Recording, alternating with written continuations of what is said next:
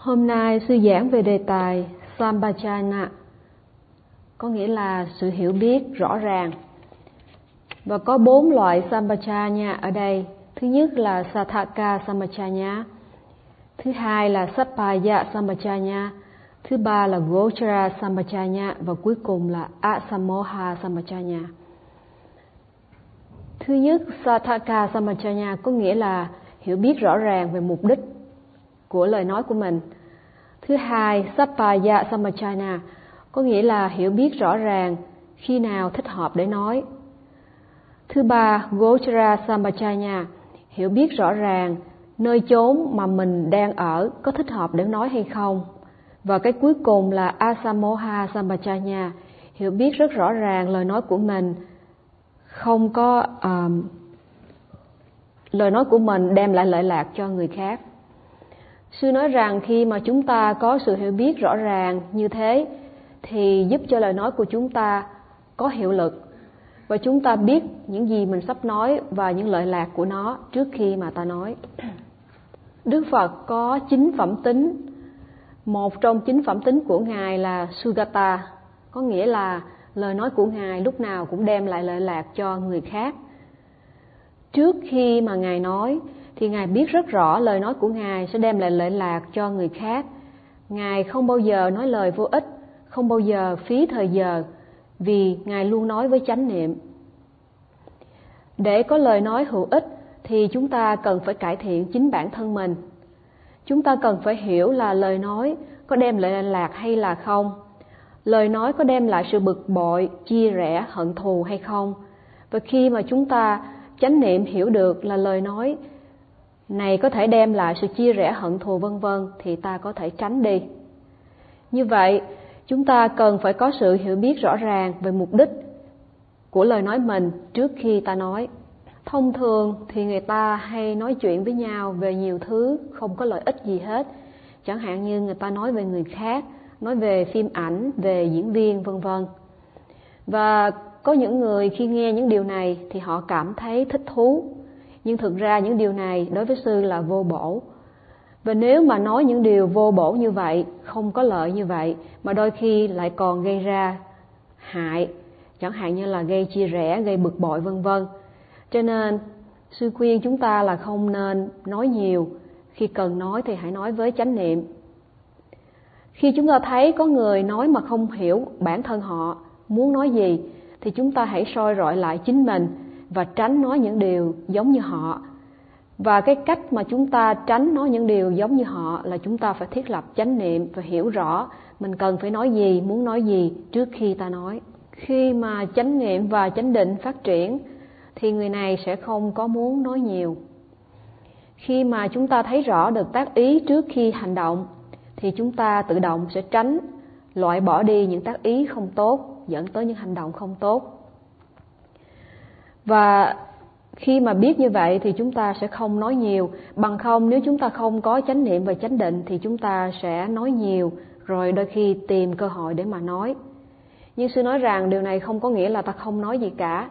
Đôi khi cần thiết phải nói thì chúng ta cũng cần phải nói chuyện. Khi chánh niệm và chánh định phát triển thì người này sẽ muốn dành nhiều thời giờ cho chính mình. Cách đây 100 năm ở Miến có một vị sư rất là nổi tiếng, sống một mình ở trong rừng. Và dĩ nhiên trong rừng có rất nhiều thú dữ. Một ngày nọ có một vị sư cũng nổi tiếng đến thăm vị sư này và thấy sư này không hề có thị giả gì hết thì hỏi rằng ở một mình ở trong rừng như vậy sư có sợ không? Và vị sư này trả lời rằng sợ. Tuy nhiên, cái sợ của vị sư này là sư sợ già, sợ chết sư sợ nói chuyện tiếp xúc với người khác.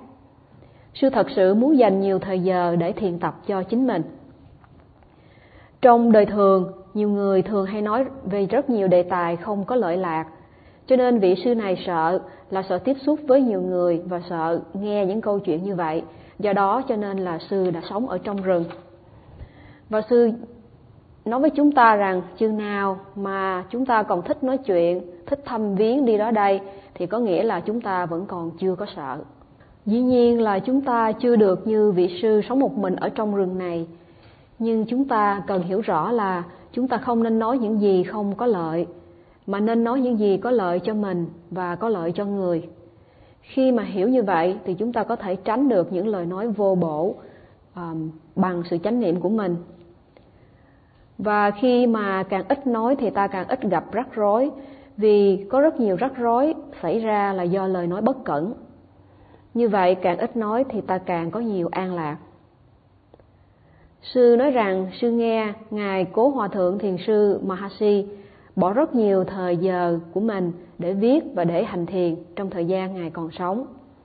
Và khi mà có khách đến thì ngài nói rất là ngắn gọn và nói những lời rất trong sạch, rồi trở lại công việc của mình nhờ vậy, cho nên ngài để lại rất là nhiều sách và nhiều bài pháp thoại vô giá mà ngày nay chúng ta còn có cơ hội được nghe và được hưởng nhiều lợi lạc từ sách vở và pháp thoại của ngài như vậy là sư đã giảng xong phần thứ nhất là Sathaka Samachanya.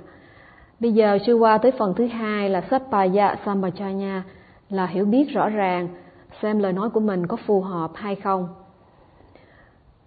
Khi mà chúng ta thấy lời nói của mình thích hợp thì hãy nói, còn chúng ta thấy lời nói của mình thực sự không thích hợp đối với người này thì ta không nên nói. Bởi vì nếu ta nói với người này như vậy có thể dễ dàng làm tổn hại người này hay là làm cho người này thất vọng. Sư cho ví dụ là nếu mà chúng ta đến thăm một người bệnh, một người bệnh rất là nặng và nói rằng ông bị bệnh và ông sẽ chết sớm thì điều đó đúng là lời nói không có phù hợp. Khi mà nói như vậy đó ờ, thì sẽ gây ra sự tổn hại rất nhiều cho người khác. Có người không có suy nghĩ một cách chính chắn mà chỉ nói những gì mà mình nghĩ trong đầu ra, nói những gì mà mình thích.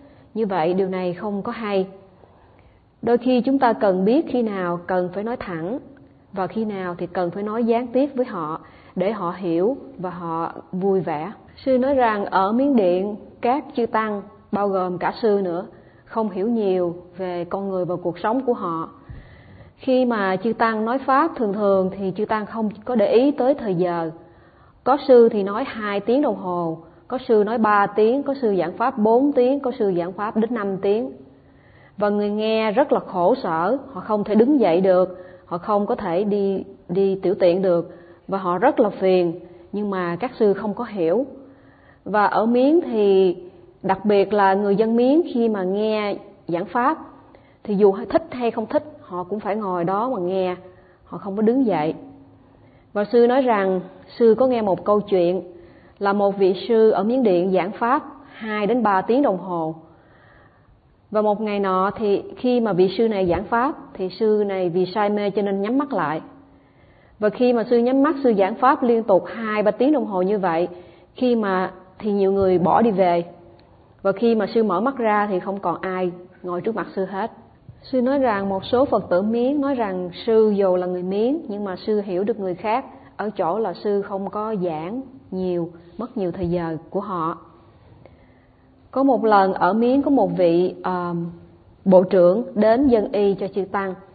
Và người thư ký đã nói với ngài rằng họ không có thời giờ họ phải đi đến đâu đó. Cho nên là ngài xin ngài giảng pháp trong vòng nửa tiếng thôi. Nhưng mà ngài đã giảng đến 3 tiếng đồng hồ à, sư nói rằng những nhân vật cao cấp hay là những người chủ hãng xưởng vân vân rất là sợ nghe pháp bởi vì họ không có muốn ngồi lâu họ không có muốn mất thời giờ ở chỗ đó. Có một số người có cơ hội được học từ cha mẹ và trường học cho nên họ hiểu rõ lời nói thích hợp. À, có nghĩa là nói ngắn gọn không có nói dài dòng. Nhưng mà các vị sư nhất là các vị sư ở miến thì chỉ được giáo dục trong chùa không có cơ hội đi đâu nên không có được hiểu biết nhiều về vấn đề này. Cho nên là họ thường thường giảng pháp mà không để ý tới thời gian. Sư thấy rằng giảng pháp ngắn gọn trong một tiếng là rất thích hợp cho cả chư tăng và cho cả người nghe. Vì nếu mà giảng quá nhiều thì người nghe trở nên chán và cũng không muốn nghe nữa.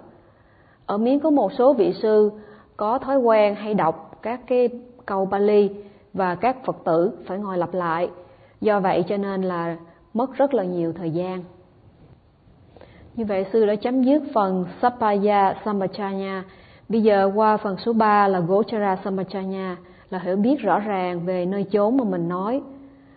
Um, khi mà ở một cái nơi nào thì người này cần hiểu rõ là cái lời mà mình sắp nói có phù hợp đối với cái môi trường đó hay không, rồi hãy nói. phần thứ ba khi mà nói về cái nơi chốn thích hợp để nói thì sư nói là nói về nơi chốn, thì chúng ta cần phải biết như sư nói qua là nơi chốn này có thích hợp cho ta nói gì không. Còn đối với thiền sinh thì đang hành thiền, thì sự thích hợp về nơi chốn đây có nghĩa là chúng ta cần phải hiểu đối tượng chính là phòng xẹp. Nơi mà chúng ta cần phải quan sát trong việc hành thiền của chúng ta là phòng xẹp. Và khi mà chúng ta quan sát theo nhiếp sát theo phòng xẹp thì chánh niệm sẽ được phát triển sư nói rằng sư đã giảng phải làm thế nào để quan sát được phòng xẹp một cách à, kỹ lưỡng và có lợi lạc. Nhưng mà một số thiền sinh đã không có thực hành một cách đúng đắn. Nếu mà thiền sinh nghe lời hướng dẫn và quan sát phòng xẹp một cách đúng đắn cặn kẽ thì chỉ trong vòng một tiếng thôi thiền sinh cũng thấy được rất nhiều điều và có nhiều lợi lạc.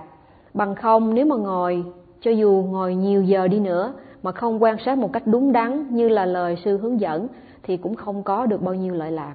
Để phát triển tính tấn, niệm, định và tuệ thì thiền sinh cần chú tâm quan sát phòng xẹp một cách cặn kẽ, nhiếp sát phòng xẹp và theo dõi nó thật là cặn kẽ. Rồi khi mà chúng ta hành thiền nhiều và hành thiền bằng cách này thì tính tấn, niệm, định tuệ sẽ tự nhiên phát triển nhưng có một số thiền sinh thường nghe nói về vô thường, khổ và vô ngã. Và trong khi mà thiền tập, thay vì quan sát rất là kỹ càng phòng xẹp để mà thấy rõ những đặc tính ở trong đó, thì lại ngồi suy diễn và cho rằng mình thấy vô thường, thấy khổ, thấy vô ngã, vân vân. Như vậy, sư nhắc rằng khi mà quan sát phòng xẹp trong lúc ngồi thiền, chúng ta cần quan sát một cách rất là kỹ càng phòng rồi xẹp và chúng ta cần phải niệm theo phòng phòng hay là xẹp xẹp. Và khi mà sư nói là quan sát kỹ càng hay là rõ ràng thì có một số thiền sinh không hiểu, lại đi tìm kiếm cái gì đó. Thực ra khi sư nói quan sát kỹ càng, có nghĩa là hãy nhìn một cách kỹ càng, nhìn cho bỏ hết, chú tâm hết vào quan sát phòng xẹp. Thì khi mà chúng ta quan sát phòng xẹp một cách xích sao như vậy, thì chúng sẽ chúng ta sẽ thấy được rất là nhiều cái đặc điểm trong phòng xẹp bằng không, nếu mà chúng ta không có quan sát xích sao kỹ lưỡng như vậy, thì không thấy gì, rồi không thấy gì sinh ra chán nản, rồi chán nản thì không muốn hành thiền. Như vậy, những thiền sinh mà chán nản, không muốn hành thiền hay là không thấy gì là do không quan sát một cách cẩn thận, kỹ lưỡng như sư đã nhắc nhở. Sư nói rằng trong khi mà chúng ta ngồi thiền, thì chúng ta quan sát phòng xẹp. Chúng ta có thể thấy phòng xẹp dài hay ngắn chạy lên, chạy xuống, chạy qua bên phải, bên trái. Nhỏ hay to, nặng, nhẹ, nóng, lạnh, vân vân. Thì khi mà quan sát thấy như vậy thì chúng ta cứ tiếp tục niệm phòng xẹp, mà đừng có suy nghĩ. Thông thường thì thiền sinh khi mà thấy phòng xẹp dài, ngắn, thì bắt đầu khởi lên suy nghĩ, ồ, phòng xẹp dài, ngắn. Khi mà thấy phòng xẹp chạy lên, chạy xuống, thì vừa thấy xong thì khởi suy nghĩ, ồ, phòng xẹp chạy lên, chạy xuống những cái suy nghĩ như là, ồ, phòng xẹp dài ngắn hay là, ồ, phòng xẹp chạy lên chạy xuống, đó là phóng tầm. Và khi đó thì chúng ta không có chánh niệm. Suy cho ví dụ như là khi mà chúng ta lái xe đến LA nếu mà lái xuyên suốt xuyên suốt thì chỉ cần 4 tiếng đồng hồ chẳng hạn. Nhưng mà nếu lái rồi lại nghỉ ngơi, vui chơi rồi lại lái tiếp thì có thể mất 8 tiếng đồng hồ. Tương tự như vậy, nếu mà chúng ta quan sát phòng xẹp một cách kỹ lưỡng thì chúng ta sẽ có tiến bộ nhanh bằng không thì có rất nhiều phóng tâm suy nghĩ như là, ồ, bây giờ nó dài, ồ, bây giờ nó ngắn, bây giờ nó nhỏ, nó to, nó nặng, nó nhẹ, nó nóng, lạnh, vân vân. Cứ suy nghĩ như vậy là không đúng. Khi mà quan sát phòng xẹp, cho dù nó nhỏ, nó to hay là nó dài, ngắn, vân vân, thì biết là biết, nhưng chúng ta vẫn tiếp tục ghi nhận phòng và xẹp. Rồi trong khi mà quan sát phòng xẹp thì có khi cơn đau khởi lên và chúng ta niệm đau rồi trở về phòng xẹp khi mà nóng hay lạnh khởi lên, thì chúng ta niệm nóng hoặc lạnh, rồi trở về phòng xẹp. Bằng không, nếu mà chúng ta cứ ngồi bỏ thời giờ suy nghĩ như vậy, thì cái cái chánh niệm nó không liên tục. Do vậy, đối với cái đau, thì chúng ta sẽ không có qua được cơn đau, mà sẽ sống với cơn đau vĩnh viễn, sử dụng chữ forever. Sư nói rằng trong khi mà chúng ta hành thiền có đôi khi lúc, trong lúc ngồi chúng ta cảm thấy dường như là cái thân nó nghiêng ra phía sau, nghiêng ra phía trước, nghiêng qua phải, nghiêng qua trái, vân vân. Rồi cứ vọng tâm suy nghĩ về tư thế ngồi của mình. Và đôi khi cái cái thân có thể là nó nghiêng một chút ít, nhưng mà chúng ta tưởng như là nó nghiêng rất là nhiều. Và và như vậy là cứ tiếp tục thay đổi tư thế của thân. Rồi có người suy nghĩ đó là mắt mình mở hay là sợ miệng mình mở, người ta sẽ thấy, người ta cười. Rồi cứ tiếp tục thay đổi tư thế hoài, cho nên là giàu có ngồi đi nữa mà chúng ta thực sự không có thiền gì hết. Và sư nói rằng trong khi mà mình ngồi, dù mà khuôn mặt của mình hay thân hình của mình nó không có ngay thẳng, mình đừng có sợ ai dòm. Mà có ai dòm cũng không cần phải sợ gì hết. Cứ tiếp tục hành thiền, bằng không cả tiếng cứ bận biệu sửa đổi thân, mắt, miệng, vân vân thì chúng ta không có tu được. Nhưng khi mà định phát triển mạnh thì cái thân này sẽ tự điều chỉnh nó sẽ tự ngồi rất là ngay ngắn và thẳng thốn. Có một số thiền sinh trong khi ngồi thiền thì cảm giác như là không còn có tay nữa, hay là không còn thân nữa, hay là không còn đầu nữa.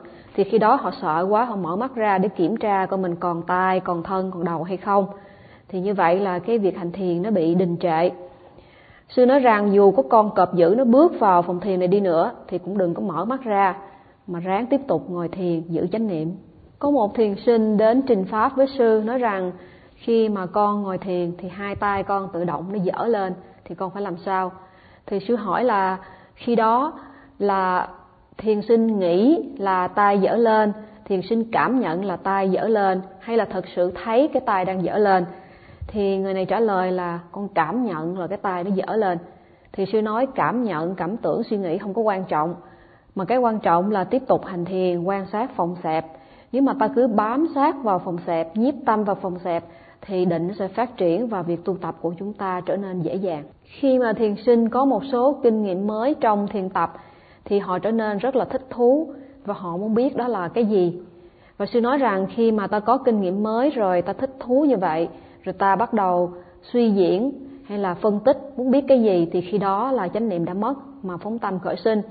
Cho nên cho dù là những kinh nghiệm gì xảy ra những kinh nghiệm tốt hay là không tốt xảy ra thì chúng ta cần phải quan sát một cách kỹ càng và liên tục, xích sao. Khi mà chúng ta quan sát thật là kỹ càng, liên tục xích sao như vậy thì chúng ta rút ngắn thời gian tu tập lại. Nếu chúng ta quan sát một cách liên tục, xích sao, không kẻ hở như vậy thì định phát triển nhanh và chúng ta thấy được đề mục tốt hơn. Sư nhắc nhở là khi mà thiền sinh đến trình pháp thì thiền sinh nên nói vào trọng tâm là thấy cái gì? Và ghi nhận cái gì? Đừng nói với sư rằng con thấy vô thường khổ vô ngã. Thiền sư sẽ biết rất rõ là thiền sinh có thấy vô thường khổ hay là vô ngã hay không qua bản, bản tường trình của thiền sinh. Khi mà thiền sinh tường trình về phòng xẹp thực ra là nó bao gồm mọi thứ trong đó rồi. Và thiền sư sẽ biết được thiền sinh thấy phòng xẹp. Xin lỗi thiền sinh thiền sinh thấy được vô thường hay không? Có một, nếu mà thiền sinh thấy được vô thường, mà sư hỏi rằng có thấy phóng tâm không thì không thấy, thì thực ra là thiền sinh này đã không thấy vô thường. Khi mà thiền sinh thấy vô thường, thì thiền sinh có thể, phải thấy phóng tâm và bắt được phóng tâm và niệm được phóng tâm. Và khi mà thiền sinh thấy sinh diệt thì mới thấy vô thường, mà khi thấy sinh diệt thì thấy rõ mọi thứ đều sinh diệt, suy nghĩ sinh diệt và những cái cảm thọ sinh diệt và những cái đặc tính vân vân mà họ nhìn thấy qua phòng xẹp cũng sinh diệt hết. Như vậy sư kết thúc phần số 3 là Gochara Sambachanya và phần thứ tư là Asamoha Sambachanya, có nghĩa là chúng ta nên nói lời nói với trí tuệ. Lời nói mà có trí tuệ thì đem đến rất là nhiều lợi lạc. Nói tóm lại là khi chúng ta có được bốn sự hiểu biết rõ ràng này thì cuộc sống chúng ta trở nên an lạc và thăng hoa hơn và để có bốn sự hiểu biết này thì chúng ta có thể học từ cha mẹ hay là từ trường học. Tuy nhiên ta cũng có thể hiểu được qua sự thiền tập. Khi mà định phát triển và khi mà có được bốn sự hiểu biết này thì chúng ta sẽ thay đổi được chính cuộc đời của chúng ta làm cho nó tốt đẹp hơn. À, sư kết thúc bài pháp thoại hôm nay ở đây. Sa sa